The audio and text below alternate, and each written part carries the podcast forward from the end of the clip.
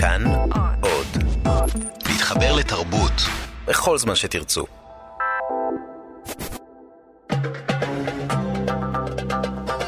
גם כן תרבות. עם גואל פינטו.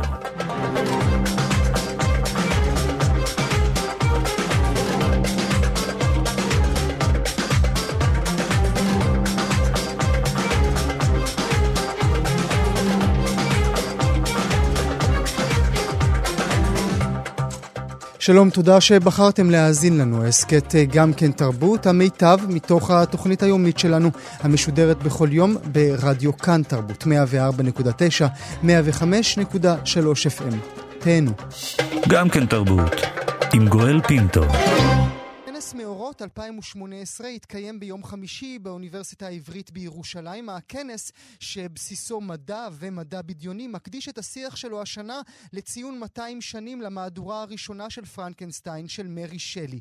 בין כל ההרצאות בכנס, אה, גם זו של הדוקטור עיסאם עסאקלי, שיעסוק בספרות המדע הבדיוני בערבית. שלום לדוקטור עסאקלי, תודה שאתה איתנו הבוקר. שלום וברכה, לך ולכל המאזינים. תודה רבה לך. אמור לי, מה אנחנו, אנחנו לא יודעים כמעט כלום על הספרות הערבית, עד כמה היא מתעסקת במדע בדיוני? אה, עקרונית, המדע הבדיוני בספרות הערבית התחיל בשנות ה-70 של המאה הקודמת, אבל עדיין נחשב לג'אנר שנמצא, בוא נגיד, בין הספרות הקנונית לספרות הלא קנונית. Mm-hmm. הכוונה שחלק מהמבקרים רואים בספרות המדע הבדיוני ספרות קנונית, שהיא שווה למחקר, ויש חלק שרואה בה ספרות לא קנונית, שעדיין היא ספרות לא שווה את המחקר ואת הביקורת, mm-hmm. ויש גם חלק uh, שרואה בזה uh, פלישה תרבותית מערבית, שאנחנו, הערבים, חייבים להילחם בה, שלא נאפשר לספרות המדע הבדיוני להיכנס לעולם הערבי. למה? תסביר אז... לי את הנקודה הזו ברשותך, דוקטור עסקלי. כן, חלק מהמבקרים, ו- ואפשר להגיד שהם חלק ששייכים לזרם הדתי, שרואים במדע הבדיוני פלישה תרבותית מערבית, שהכוונה שלה לקעקע את כל היסודות של האומה הערבית. Mm-hmm. יסודות של הדת, של התרבות, של השפה, אה, של כל המנהגים הערביים. אז הם רואים במדע הבדיוני משהו שלילי, וממליצים לחוגים ולאוניברסיטאות ולמכללות לא להתעסק עם הז'אנר הזה, ובגלל הסיבות האלה, אז עדיין נמצא באמצע ספרות המדע הבדיוני בעולם הערבי. אבל עדיין... בוא נגיד ככה, ז'אנר חדש. אבל עדיין בשווקים ובחנויות בעולם הערבי, אם אלך אמצע ספרים שהם מהסוגה הזאת? כן, יש. יש סופרים. המספר שלהם עכשיו בעולם הערבי, אפשר להגיד, 15 עוד עד 20 סופרים שכותבים מדע בדיוני. המספר שלהם מאוד קטן, מאוד זהיר. ויש גם חלק, שניים או עד שלושה, שכותבים ספרות מדע בדיוני לנוער ולילדים. בשווקים יש, אבל אין הרבה. יש משהו שמייחד, ה... יש משהו שמייחד את הספרות המדע בדיוני בערבית לעומת ספרות המדע הבדיונית באנגלית או בעברית? אה, אפשר להגיד שחלק מהתכנים של המדע הבדיוני המערבי, הסופרים הערבים לקחו אותם הכניסו אותם בתוך הספרות של הספרות המדע בדיוני הערבית. Mm-hmm. כלומר, הסופרים הערבים לקחו את התכנים המערביים והכניסו אותם לתוך הרומנים והסיפור הקצר שנכתב בערבית. אין משהו מיוחד חוץ מ... אה, בוא נגיד ככה, את השפה קצת מיוחדת של הספרות המדע בדיוני הערבית. Mm-hmm. יש גם את ההתעסקות בשבירת הטאבו הטאבו בערבית זה מה שנקרא משולש הטאבו, כלומר להתעסק בדת ובמין וגם בפוליטיקה, mm-hmm. בעולם הערבי זה אסור. Mm-hmm. אז הסופרים של המדע הבדיוני ניסו לפרוץ את המשולש, משולש הטאבו. והצליחו? בוא נגיד, הצליחו במגמה לא כל כך גדולה. לפחות ניסו. עכשיו, כן. אתה, באותו כנס, אה, כנס מאורות שהתקיים אה, בשישה בדצמבר בגבעת רם ירושלים, אתה ביום חמישי תיתן כן. שם, אה, אתה תתייחס ספציפית אל שני ספרים, ואני כן. אשמח אם תאמר לי מילה עליהם, כי כאמור, אנחנו לא מכירים אותם. זמנים חשוכים ומנצח הזמן. כן. זמנים חשוכים זה רומן של הסופר הסורי טלב עמרן. הוא מדבר על אה, מאפיה שהיא שולטת בעולם הערבי, מאפיה שמחפשת אחרי אנשים חכמים ואינטלקטואלים על מנת שיעבדו אצלה וישרתו את האינטרסים שלה. אז הסיפור אה, מתאר רופא בשם קאסם, שהוא חוזר מארצות הברית למדינה הערבית שלו, הכוונה כאן עיראק וירדן, אז הם אה, אוסרים אותו ומחדירים לו כל מיני זריקות בדם על מנת לעשות לו שטיפת מוח, ואז הוא מתחיל לעבוד איתם. הכוונה שלהם לשלוט בעולם הערבי ולחסל את כל העולם הערבי. עם הזמן הוא מתחיל להיות מודע שהוא, שהם בעצם צחקו עליו והחדירו לו איזה חומר מסוים בתוך הווריד, ואז הוא מתחיל לעבוד נגדם. כלומר, הוא מתחיל לחסל את כל הראשי mm. המאפיה. בסוף הם עולים עליו ואוסרים אותו ומכניסים אותו לכלא. זאת אומרת שבית הכלא הוא חלק מרכזי ביצירות האלה. בדיוק. בסיפור הזה כן, וגם בסיפור השני.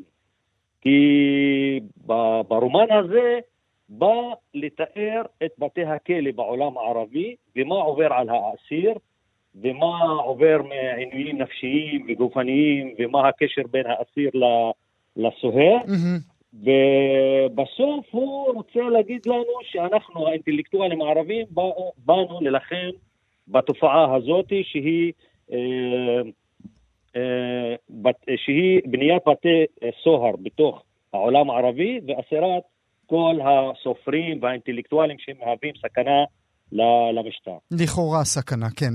כן. או, או שאולי אתה צודק, לא לכאורה, סכנה אמיתית אה, למש... בדיוק, למשטר. בדיוק, סכנה. כן. כן. Uh, מעניין. תאמר לי, uh, רק מילה לסיום ברשותך, uh, הדוקטור עסקלי. הספרות הזו מגיעה גם uh, לקוראים בערבית כאן אצלנו בישראל?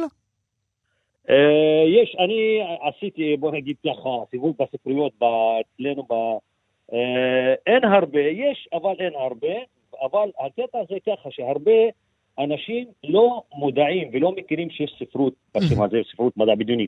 אפילו סטודנטים באוניברסיטאות או במכללות, אה, אין להם מודעות לספרות כזאת קיימת. יש חלק שבודדים שמכירים או קראו איזה ספר אחד או שניים, אבל עדיין הז'אנר הזה לא, אז לא, לא, לא מפורסם. אולי בזה עזרנו. נאמר שוב ברשותך, כנס מאורות 2018 תחת הכותרת אה, פרנקנשטיין, אה, התקיים ביום חמישי באוניברסיטה העברית בירושלים. הדוקטור עיסאם עסקלי, אני מודה לך מאוד שהיית איתי הבוקר. תודה רבה, תודה רבה. אל הנושאים מיד, אל הנושא הבא שלנו. זו השנה השנייה שבית המכירות אה, סוטביז לונדון מעניק פרס תמיכה כספית לתערוכות. תערוכות עתידיות שבעיניו חשוב לקדם. הלילה הוכרז כי את הפרס הגדול בגובה 250 אלף דולרים יקבל אה, מוזיאון הקולנוע בלוס אנג'לס לקידום תערוכה שבמרכזה ההיסטוריה של הקולנוע השחור החל מ-1900 בארצות הברית. בנוסף, מחלק אה, בית המכירות פרס לחמש תערוכות נוספות ברחבי העולם, הפעם אה, בגובה עשרת אלפים דולרים לכל תערוכה. אחת הזוכות היא זומו חורה, כן, הפרויקט הישראלי שהחל לפני כשנה, משמש כמוזיאון עודד, בימים אלה הוא עושה את תחנתו השנייה בערד, הם, הם מהזוכים. נמצאת איתנו היוזמת והאוצרת הראשית מילנה גיצין אדירם. שלום לך, תודה, תודה שאת איתנו הבוקר. אהלן, בוקר טוב. ברכות. תודה. ברכות, אני מניח שאתן מתרגשות מאוד אה, על הפרויקט הזה. מה אהבו אה, אנשי סוטביז בפרויקט שלכם? כי צריך רק להסביר למאזינות ומאזינים, כמאה פרויקטים מרחבי העולם מגישים מועמדות לפרס הזה של סוטביז, זו שנתו השנייה של הפרס הזה. מה הם אהבו ספציפית בזומו? אז אני חושבת שביחס לכל שאר אלה שקיבלו בעצם את הציון לשבח, אנחנו קיבלנו בעצם על הרעיון של המוזיאון עצמו.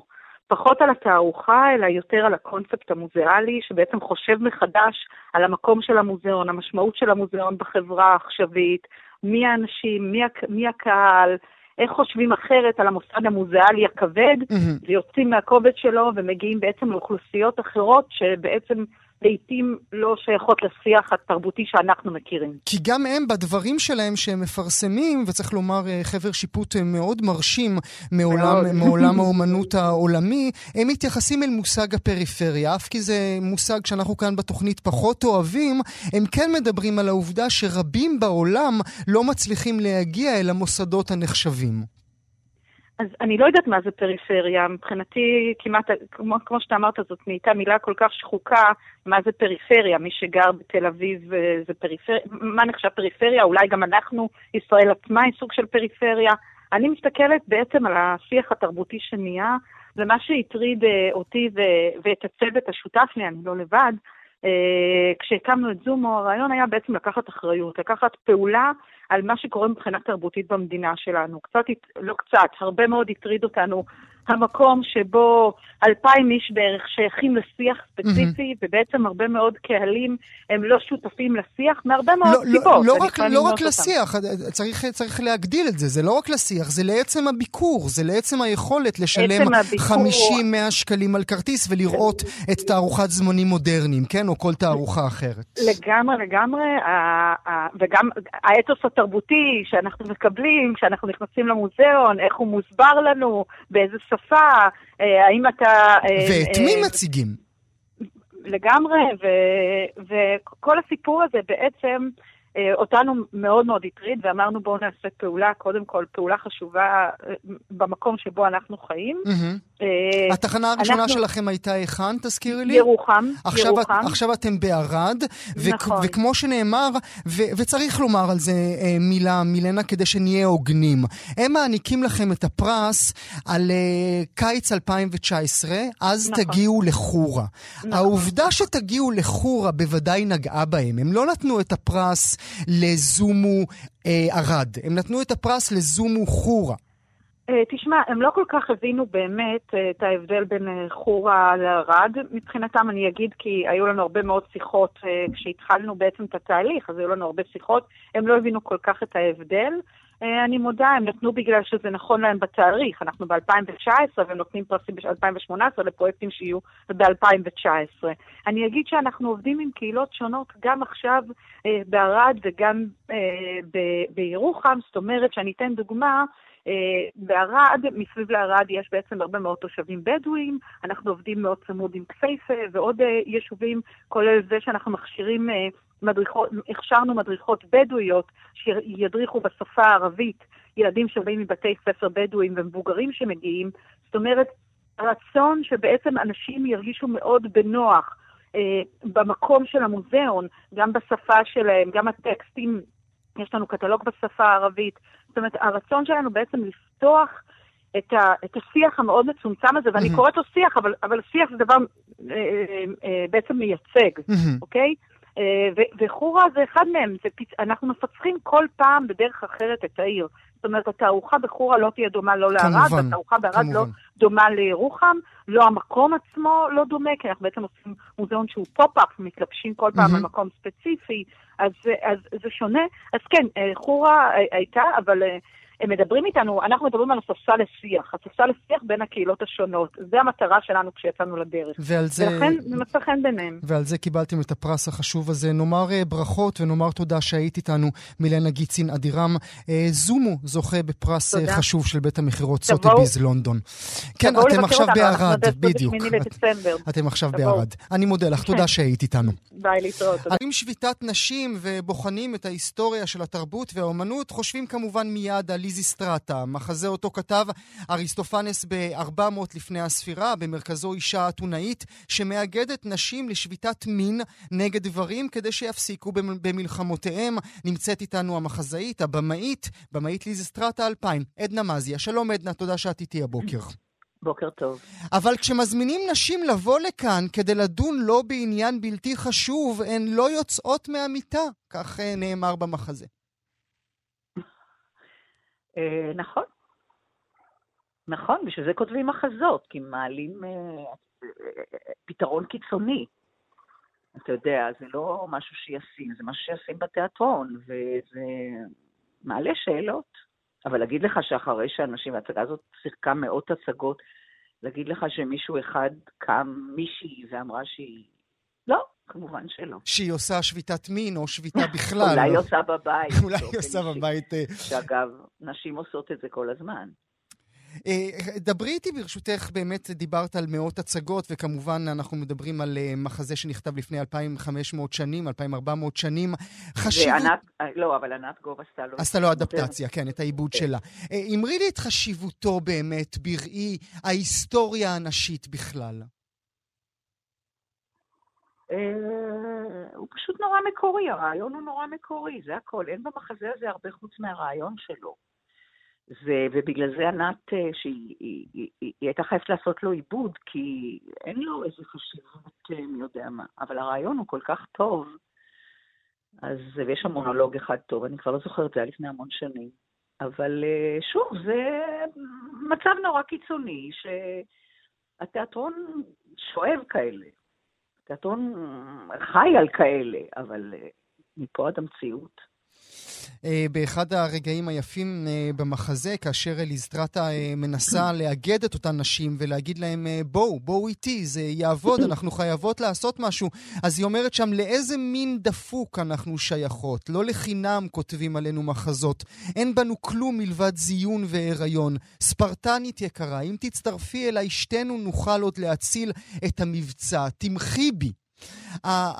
ולאור הדברים האלה, כאשר כך מקווים תצאנה אלפי נשים, אולי עשרות אלפי נשים היום ממקום עבודתן, אם הם הלכו לעבוד, אם לא הלכו לעבוד, מהבית, אל הכיכרות, זה משהו שבעינייך יכול באמת להוות איזשהו שינוי?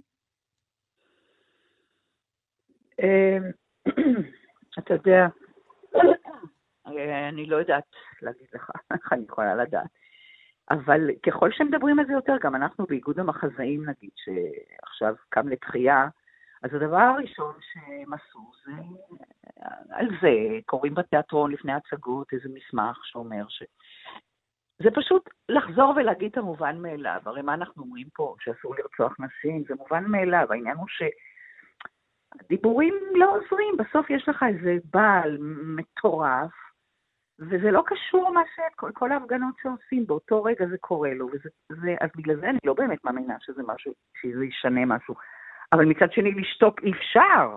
אז זה יותר אאוטלט של רגשות אה, אה, חזקים שנמצאים אצל אנשים שאומרים, די, אי אפשר יותר, אבל אני מרגישה ככה גם עם המצב הפוליטי.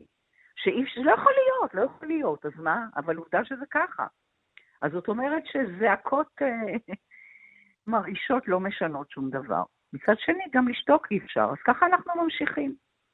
ייתכן נראה ש... לך הגיוני כל מה שקורה פה מסביב? ראש ממשלה ש... תחת חקירה, וזה בסדר, הוא ממשיך לדבר, ואנחנו, זהו, זה המצב. ייתכן שאת מחברת בין הדברים כי סולידריות נשית יכולה לעבוד רק במקום שבו המצב הביטחוני איננו עומד בראש אה, סדר העדיפויות?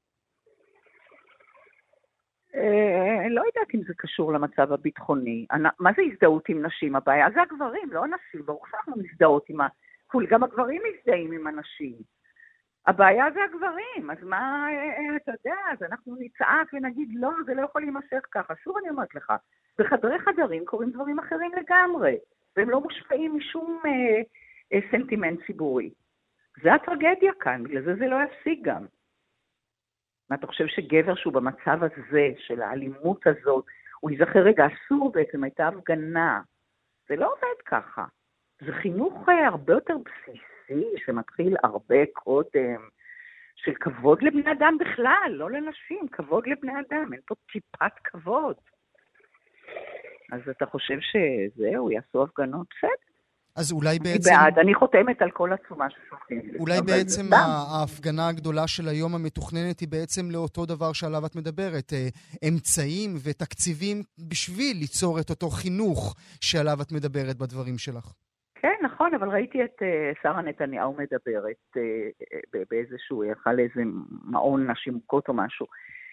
אוסף קלישאות, אתה יודע, זאת אומרת, אה, באמת, זה חוכמה גדולה להיות בעד, אה, אה, בעד הנגד של להקות נשים. זה לא נותן כלום, יושב על ידה הבעל שלה, והוא אה, עושה עם הראש גם, והשאלה אם באמת יהיו תקציבי, אבל זה תקציבי ענק לחינוך. זה, זה שינוי מהותי של ראיית עולם. אני רואה איך הילדים ברחוב מדברים, זה, זה לא יודעת להגיד לך, יכול להיות שצריך לעבור עוד סייקל של העולם, להגיע כמעט לקיצו, ואז יתחיל משהו חדש. אני לא, אני רואה, אתה מדבר עם הבן אדם הלא נכון, אני בן אדם פסימי מטבעי, ואני רואה את מה שקורה, ואני אומרת, אה, טוב, נו, שימשיכו לשחק בשטויות האלה. זה לא שטויות, סליחה, אני לא מתכוונת, אבל זה לא באמת משהו שיועיל ברגע האמת. את חושבת שלתרבות ולאומנות, לתרבות ולאומנות בכלל, וגם זו שלך, יש איזשהו תפקיד בשינוי הזה? תראה, אנחנו לא כותבים איתם, אני לא חושבת שמישהו עכשיו, איזה מחזאי יושב ויכתוב עכשיו מחזה נגד אה, אלימות נשים. שוב, אני אומרת לך, זה המובן מאליו, אין מה גם להגיד על זה. אז uh, אני יודעת שכתבתי את המחזה משחקים בחצר האחורית, mm-hmm, הוא, mm-hmm. הוא באמת, והוא עד היום מציג, והוא מציג בכל העולם. אני חושבת שהוא היה הדבר היחידי שאני כתבתי, שהייתה לו איזושהי השפעה, גם באותו רגע הנערים שראו את זה הבינו שהילדה הזאת היא לא, היא לא איזה מאפרה, אלא היא בן אדם ש, ששוכבת שם ואחד אחרי השני עולים עליה. אז uh, זה לרגע אולי הזיז משהו, ואני הייתי כל כך נלהבת מזה שאולי זה הזיז משהו, שהייתי נוסעת לבתי ספר ומרצה ומדברת וכל זה. אז מה, הפסיק האונס? אבל אולי, אבל אולי בכל אלפי ההצגות של ההצגה הספציפית הזאת, אה, עוד ילד רע ועוד ילד רע ועוד ילד הבין? כן, הבין כן, אבל שוב, מגיעים לרגע האמת שבו אתה, כל העצבים שלך חשופים, ההורמונים משתוללים ומכסים על כל זריה של המוח. וברגע הזה אתה לא משנה מה ראית, אתה, אתה פועל.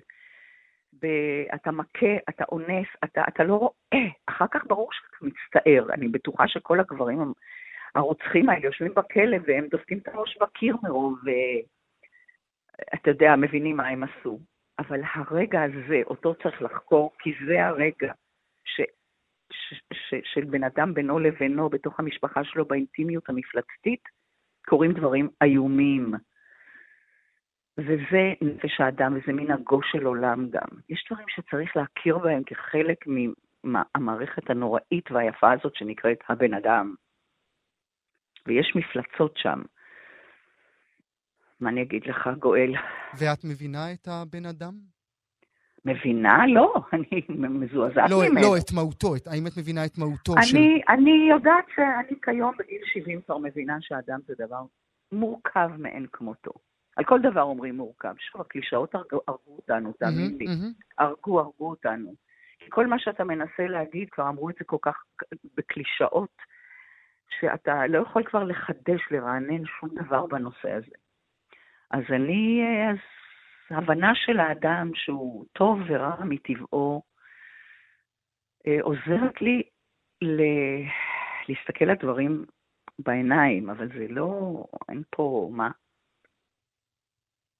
מה? זה חומר נהדר לכותבים, כי המורכבות הזאת אה, והמפלצתיות שהולכת ביחד עם איזה טוב לב, אתה רואה לפעמים אנשים שהם, שאתה לא מאמין שהם עשו את הדבר הזה. כי, כי, כי יש, רג, יש רגעים, זה לא, זה לא בו זמנית, זה נפרס. אז יש רגע פתאום של טוב לב נוראי וזה, והרגע השני הוא רגע רצחני, ועד שלא תרצח, כנראה שלא יהיה לך מרגוע. הערב את uh, תצעדי, תהיי בהפגנה? אה, לא, לא יודעת, כן, אני חושבת שכן, לא, לא תכננתי את הערב, אני חיה דקה, מינית ביי מינית. עדנה מזיה, אני מודה לך מאוד שהיית איתי הבוקר. תודה, גואל. mi sono alzato, oh bella ciao, bella ciao, bella ciao, ciao, ciao, stamattina mi sono alzato. כן, אם אתם אה, צופים נלהבים של בית הנייר, אתם מזמזמים את השיר הזה בעצמכם. אם אתם לא מהמעריצים הכבדים, אתם בטח לא מבינים למה לעזאזל כולם סביבכם שרים את הבלה צ'או, בלה צ'או, בלה צ'או. אה, נמצא איתנו הפרופסור משה זורמן, שלום.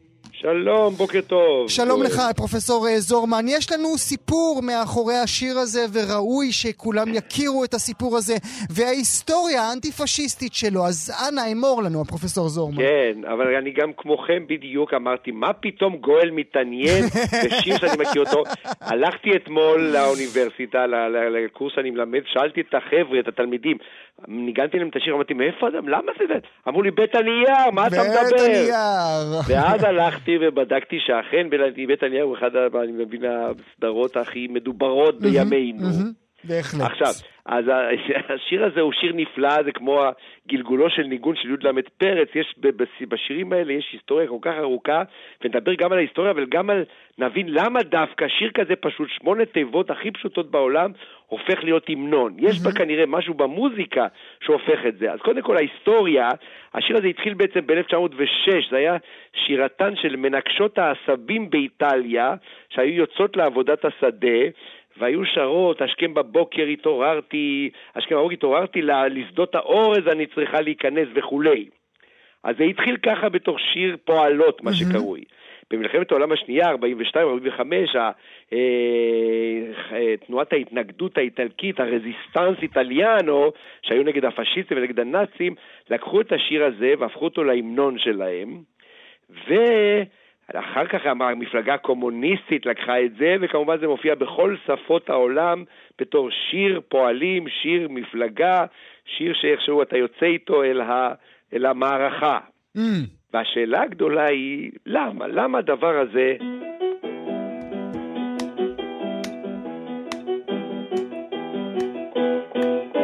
נורא פשוט, זה כמעט שיר עם, אבל יש לו איזה תכונות של המנון. למה? אני אנסה לספר לך את זה בלי להיכנס למוזיקולוגיה.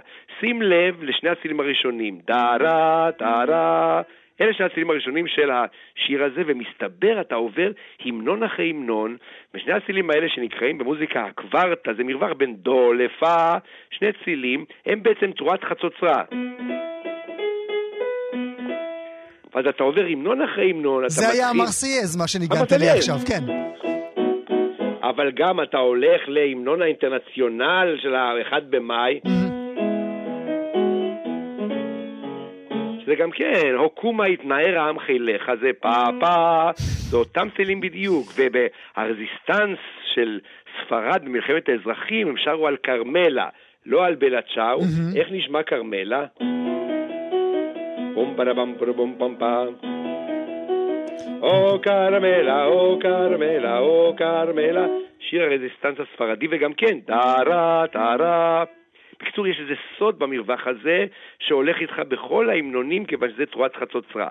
זה דבר אחד. דבר שני, הוא כמובן הטקסט עצמו, שיר אהבה של לוחמים בטרם קרב. Mm-hmm. זה שיר שמדבר אלינו תמיד, כל מלחמה, המלחמות שלנו, אנחנו איכשהו שרים, את חכי לי ואחזור, את חכי היטב. חכי לי אהובתי, חכי לי במקרה זה הבלת שואו שלנו מתנגנת. ולכן איכשהו זה מיד מדבר אל ליבנו ועושה לנו אז אני, אה, והיה, טוב. גם, והיה גם, אה, אה, הוקלטה גם אה, גרסה עברית אה, לשיר הזה, לבלת כן? שאו הזה. אני רוצה שתשמעו את המילים בגרסה העברית. יופי. הבוקר קמתי, עיניי פקחתי, או בלה צ'או, בלה צ'או, בלה צ'או, צ'או, צ'או, הבוקר קמתי, עיניי פקחתי, והכובש עצח ביתי. Partigiani di Cansauni, oh bella ciao, bella ciao, bella ciao, ciao, ciao, partigiani di Cansauni, chi carebu bamboki.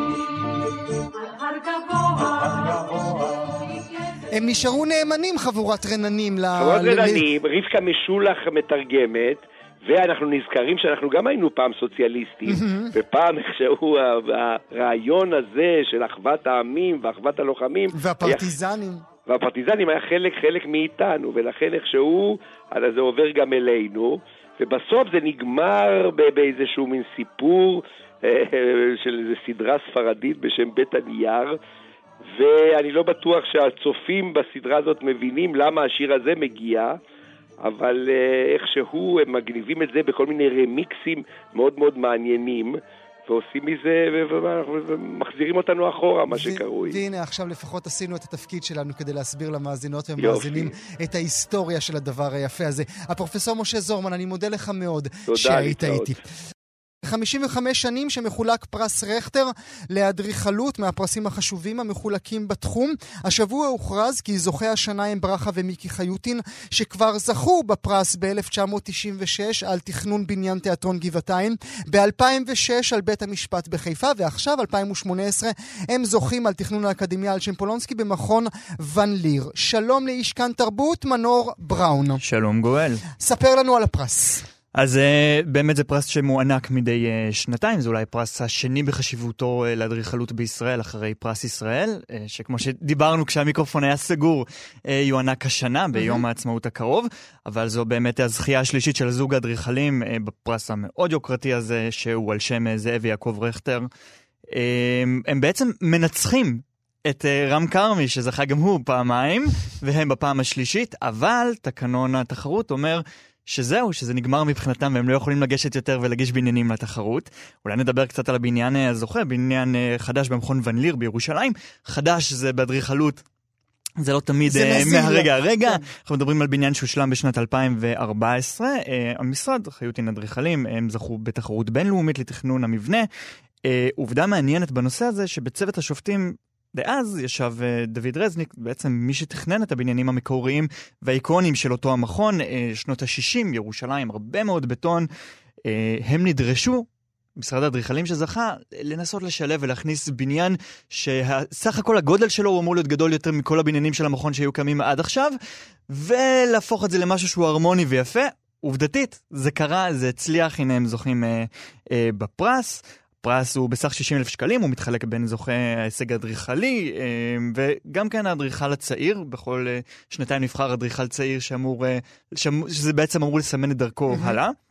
הוא זוכה ב-20 אלף שקלים, השנה זכה דניאל שטראוסברג, הוא בן 38, 38 משהו, שילוב שבין הזוכים, הם זכו לאחרונה ביחד בתחרות לעיצוב ותכנון כיכר ספרא בירושלים. מעניין יהיה לשמוע אם uh, זה גם הולך לצאת לפועל. מעניין. נמצאת איתנו ברכה חיוטין, שלום ברכה. ברכה? שלום לכם, שלום וברכה. ברכות! תודה, תודה. את עוד מחייכת, אני שומע. אה, אני משתדלת כל הזמן לחייך. בפעם השלישית... זה תמיד עוזר לנו. בפעם השלישית זה כמו בפעם השנייה?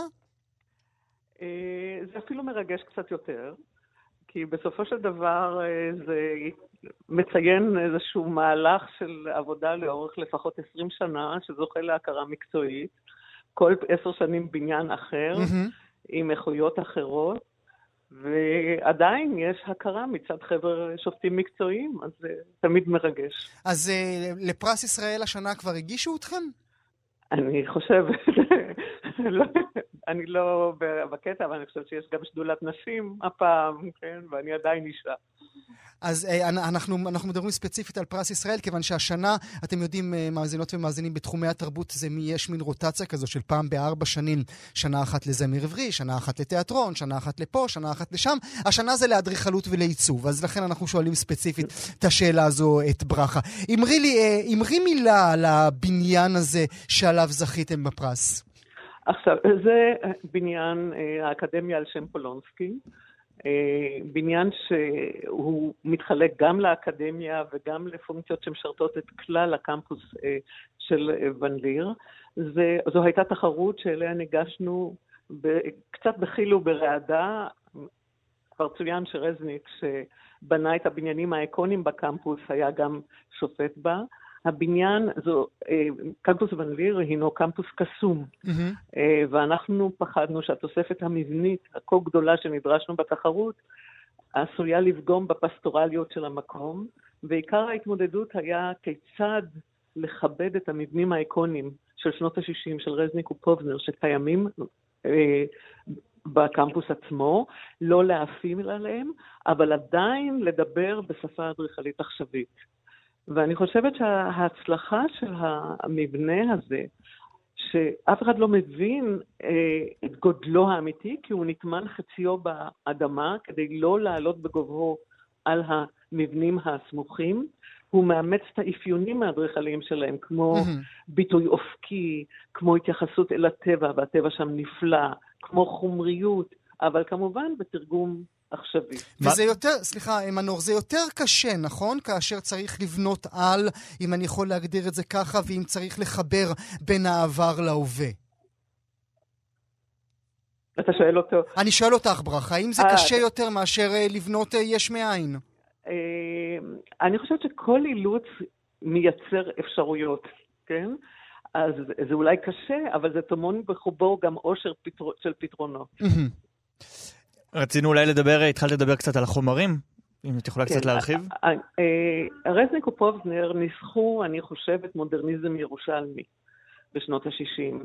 הם השתמשו במבנים גם באבן, אבל גם בבטון חשוף, גם בזכוכית וגם בעץ. ואנחנו לקחנו את כל המרכיבים האלה של האבן, הבטון, העץ, כן, והזכוכית, והטמענו אותם בבניין אצלנו, אבל בצורה שונה, בצורה שהטכנולוגיה העכשווית מאפשרת את זה. ואם אני אדבר על אבן, אה, אז האבן היא אבן מנוסרת, היא מונחת ורטיקלי והיא משחקת מעין תבליט. אם אני מדברת על העץ, אז העץ הוא בעצם במבוק ממוחזר, שהוא סקרין שמסנן את קרני האור ונותן איזה סוג של אינטימיות לפעילות המסחרית. ואם אני מדברת על זכוכית, אז הזכוכית היא עם פרופילים מאוד מאוד עדינים שמתאפשרים גם על ידי הטכנולוגיה העכשווית. בסופו של דבר, צריכים לבקר את, המבנה, את הקמפוס הזה ולהבין שהתפיסה של רזניק ופובנר הייתה של חזיתות אבן כלפי הסביבה האורבנית וחזיתות בטון חשוף וזכוכית ועץ כלפי הפנים, הלב הפנימי הירוק הגן. ואנחנו אימצנו את ה... אה, אותה תחושה. כלפי הסביבה האורבנית יש לנו חזיתות אבן, מעוטות פתחים, כפי שקיים בקמפוס ההיסטורי משנות ה-60, כלפי הירוק הפנימי זה חזיתות עץ וזכוכית. למעשה, למעשה עשיתם את העבודה אה, כמו אם הוא היה בונה היום את הבניין הזה. אה, אפשר לומר ככה, תראה, זה, זה נחנך ב-2014, וכשאני, מאז אני באה ומבקרת במקום, והבניין כאילו הוא היה שמה, אבל נבנה היום.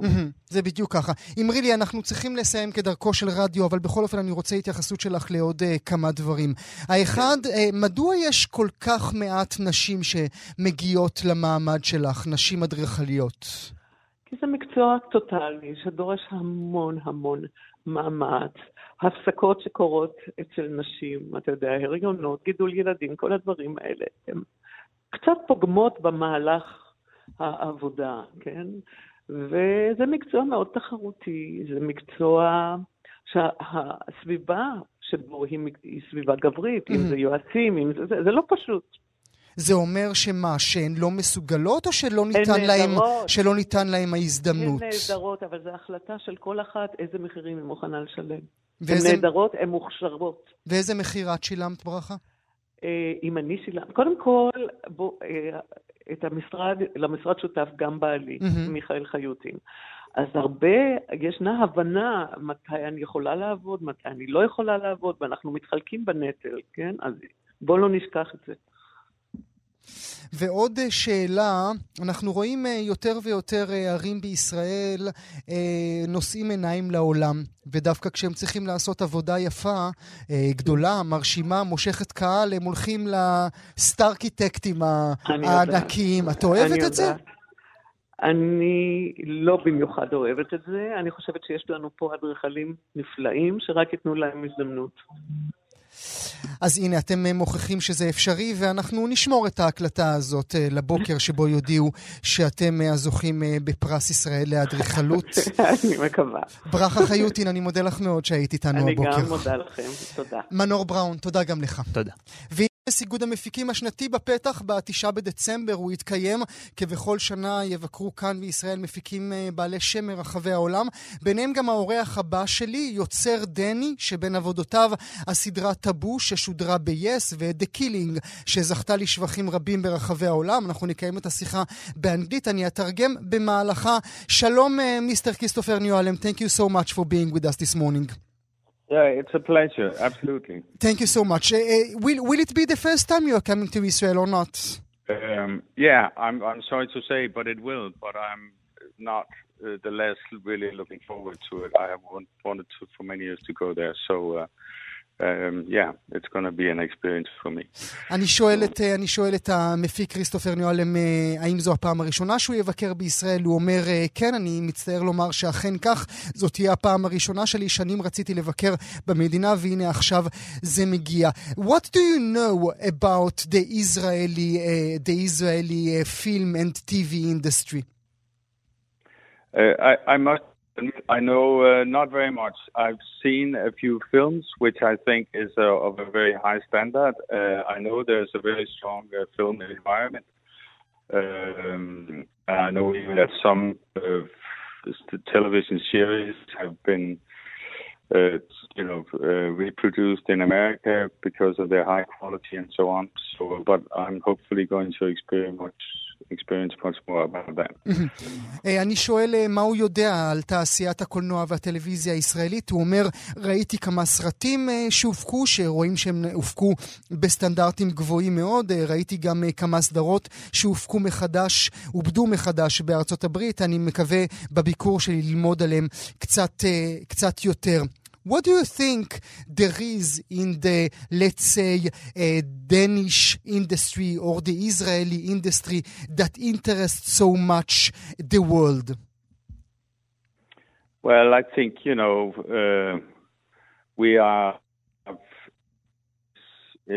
looked at in a global perspe- perspective. We are small countries uh, focusing on um, the struggle of everyday life, and um, I think we have developed um, um a certain language to express uh, how we see the world and um, the big world, uh, you know, has. Uh, gets a very condensed drama mm-hmm. from these uh, small countries. Mm-hmm. Um, so, so, so um, the yeah. f- so the fact that it, that it is so local, it makes it be, it becomes global. Yeah, mm-hmm. Lo- local becomes global. That's a very good way of, of putting it. Once you realize you're not there just to copy uh, the, the big things from the outer world, mm-hmm. but what you have around you is important, then it's it grows, and I think we acknowledge that thing. Mm-hmm. Um, אני שואל בעיניו, בעיניו מה הייחוד של היצירות הטלוויזיוניות והקולנועיות שמגיעות למשל מדנמרק או מישראל? מדוע העולם רוצה יותר ויותר לראות תוצרים מאותן מדינות? אז הוא אומר, אנחנו מדינות קטנות שמתייחסות ביצירות שלנו לקשיי היומיום. יש לנו שפה מיוחדת שבה אנחנו רואים את העולם, ודווקא הלוקאלי הוא זה שהופך לגלובלי, כי הוא לא מעתיק את הדברים, אלא באמת מדבר על הדבר של הכאן והעכשיו. but when you think about the Danish industry or even the Swedish industry, you can say that uh, there are like being sexy for five, six years and then it becomes less sexy in the eye of the world? Yeah, I think that's always the thing. You know, you, you when you do something, when you work at something new, you don't know it's new, and then there's a certain innocence, and mm-hmm. that's where you make really good things. And uh, once you uh, have taken this to a certain point, it, there's no more discovery. Mm-hmm. So now we have to find out something new. Mm-hmm. So that's where we are now, I think, in broad terms. So the, the, this year, 2018, you will say it will be the lesser sexy times of uh, of uh, Denmark and, and and Sweden. No, I think there's a lot of new things uh, being made now, and I think they are putting marks. They will put marks on the future. Uh, uh, I'm quite sure about that. I've seen some very interesting stuff. So uh, you know, they, it's and it's more or less working partly in opposition as to what has been. So it's for everybody. It, it'll be a, a new uh, inspiration, I'm, I'm sure about that. אני שואל מה בעצם, האם כמו בתחומים אחרים, גם בתחום הטלוויזיה והקולנוע, יש רגעים שבה תעשייה, כמו התעשייה הדנית או התעשייה הישראלית, שלרגעים מסוימים היא תעשייה סקסית, שהעולם כולו רוצה לראות את התוצרים שלה, ולרגע היא כבר לא, אז הוא אומר, זה תמיד נכון, כאשר תעשייה, אה, כאשר מגלים תעשייה מסוימת, אז יש בה, איזשהו, יש בה איזושהי תמימות שעושה את הדברים לטובים יותר, אבל ברגע שהתרגלת אל הדברים האלה, אתה כבר אין גילוי אמיתי, הוא אומר.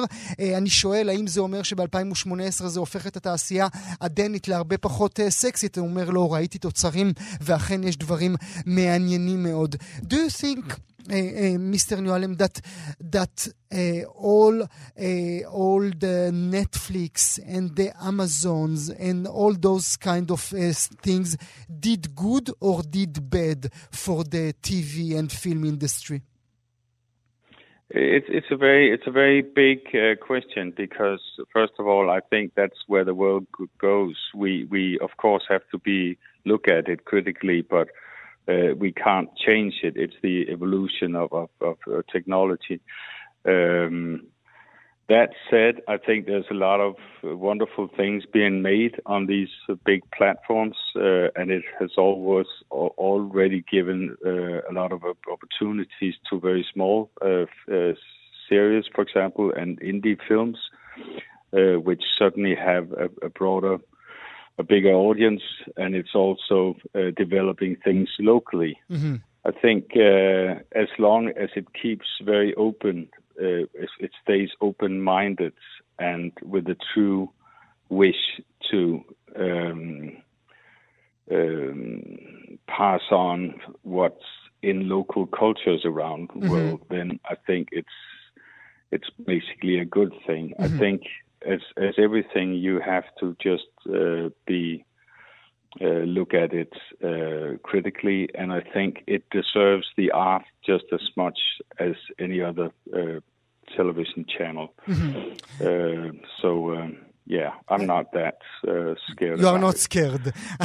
אני שואל, אני שואל האם היום כל, ה, כל גופי הסטרימינג אה, שהולכים ומשתלטים בעולם, על העולם, אה, בראש ובראשונה כמובן נטפליקס, האם בעיניו אה, הם עשו טוב או רע אה, לתעשיות הקולנוע והטלוויזיה המקומיות? אז הוא אומר, אה, זו שאלה מאוד גדולה, אה, אבל אין מה לעשות, לשם העולם הולך. צריך להסתכל על זה, הוא אומר, אמנם בצורה ביקורתית, אבל זה מה שיש לנו עכשיו. יש שם דברים טובים שקורים, אה, הם נותנים הרבה מאוד הזדמנויות גם לסרטי שוליים וגם מפיקים דברים לוקאליים ממדינות שונות, גם ישראל כמובן, גם דנמרק אה, אה, כמובן, אבל צריך לשמור על ראש פתוח ולשמור גם על התרבות המקומית. Let's talk about uh, the reservation of the local culture. Aren't you scared that the local Danish culture will get lost with all this Netflix and English and all the Americanization of uh, of this uh, of this industry? Uh, yes, I think that's that's always a thing. Our you know struggling with our identity, but mm-hmm. we, we should not forget that we we've been you know in many ways our cultures we live as deafblind Americans. The American Western culture and especially America uh, entertainment, if you use that word, has mm-hmm. has an, a major influence on our lives in uh, many many aspects. So the big thing is to realize where you where you you know what are the values where you are, and I think that's that has not much to do with with these big uh, mm-hmm. networks. Mm-hmm. It's it's basically a thing about be understanding uh, your own culture, being proud of what you are, and and realizing that that's the real value, that's the gold. Mm-hmm. Um, and um, I think there is a process now. Suddenly, you can see a Polish movie uh, I saw, saw said I was watching one the other day on Netflix, Mhm. uh, a, a, a new series, a Polish series, which is very local and very well made. You know, very things I would uh, would Would never, never, have watched would have before never that watched. Of point. course, of course. I, I did the same on this weekend uh, with uh, with a Japanese uh, uh, series, which I said to myself, I would never watch a Japanese uh, movie. A, No, a, a exactly. Good, exactly. Yeah. Uh, אני, Yeah, ש- אני, yeah. שואל, uh, אני שואל את uh, כריסטופר ניואלם, האם באמת uh, הוא לא חושש uh, מהענקים האלה, מהענקיות האלה, מה הם יעשו לתרבות המקומית ולאמריקז... ל- ולאמריקניזציה שהם uh, גם בתרבות המקומית? אז הוא אומר, במידה רבה אנחנו כבר, אנחנו גם ככה חיים בתרבות uh, uh, מערבית אמריקאית שיש לה השפעה עלינו במשך uh, שנים uh, רבות, אבל אתה צריך עדיין לשמור על הערכים ולהבין איזה ערכים אתה מעביר ביצירות שלך. זה לא קשור לנטפליקס, זה תמיד היה נכון, הוא אומר, אבל זה נותנים גם, ה- ה- ה- כל- ה- הרשתות האלה מאפשרות כלים והזדמנויות שלא היו קודם. הוא אומר, רק בסוף השבוע ראיתי סרט פולני ולולי נטפליקס ודומה, לא הייתי בחיים צופה ביצירה אה, שכזאת. אה, may- אה, can we please say a, a few words about Taboo? Taboo was a huge success. Why did you decide to do a huge series like, like this that, that was shown in Israel, everywhere in the world, in English, which was very, very different than, l- l- for example, The Killing? Well, I think I just I had the opportunity. It was an English, you know, it was an idea Tom Hardy developed together with his father, and in that way, it was a personal project brought by some, you know, some people who uh, not some people, but this uh, great actor and and uh, his family and and uh, on, and they, you know, it was developed in, in a very small um, context, and and then you know. Uh, And it became uh, huge. brought- and it became huge. uh, so, so you know, again, it's about it's the personal thing. What do you want to do? How do you want to do it? And you reach out for the people you can you can share this with. And I was one of those people. I I had the, a great talk with Ridley Scott and Tom Hardy, and I just at that point had made a a BAFTA nominated miniseries for BBC, and uh, you know that brought me in uh, the searchlight for you know when they were looking for a director for this thing and Mhm. and again i think it's not you know it's not just about uh, for me it, it's about doing things where you feel you you have something to do where you can do it uh, and i think i had a, some small advantages by being a stranger in england i, I looked at things differently Mhm. um, and um, you know, I think that's also about that's that's another thing. You know, for example, I would love to go to Israel and do something maybe one day, and and because I think the meeting, the the the exchange is a big a big thing, artistic thing, and suddenly it has it has become much easier to work Mhm. worldwide, and uh, and I really welcome that uh, process. אני שואל אה, לסיום, אה, אי אפשר שלא להזכיר את הסדרה שלו, אה, טאבו, סדרה של רידלי סקוט ושל תום ארדי, שודרה גם אצלנו ב-yes, שודרה ברחבי העולם. אני שואל כיצד הוא הפך מיוצר של סדרות לוקאליות למשהו שראה העולם. הוא אומר, זה היה פרויקט פרטי, קטן, של שחקן גדול. זה פותח בהקשר קטן וזה הפך לענק. הוא אומר, וכמו אה, כמו ששוחחנו קודם, גם הדברים האלה, ברגע, שהם, ברגע שאתה עושה פרויקט שאתה מאמין בו, אז הוא יכול לקבל מקומות אחרים. באותה מידה הוא אומר, אני מקווה שהביקור שלי כאן בישראל יאפשר לי גם לשתף פעולה עם ישראלים, כי החיבורים היום הפכו הרבה מאוד, הרבה יותר פשוטים. מיסטר כריסטופר נואלם, I want to thank you so much for being with us this morning. No, it's, it's a great pleasure. Great Thank you so pleasure. much. Thanks a lot. Yes, very good. כאן הגיעה לסיומה תוכנית נוספת של גם כן תרבות. כרגיל, אנחנו שולחים אתכם לעמוד הפודקאסטים שלנו, עמוד ההסכתים, בכתובת כאן.org.il/פודקאסט. שיהיה לכם מה להאזין, תודה שהייתם איתנו.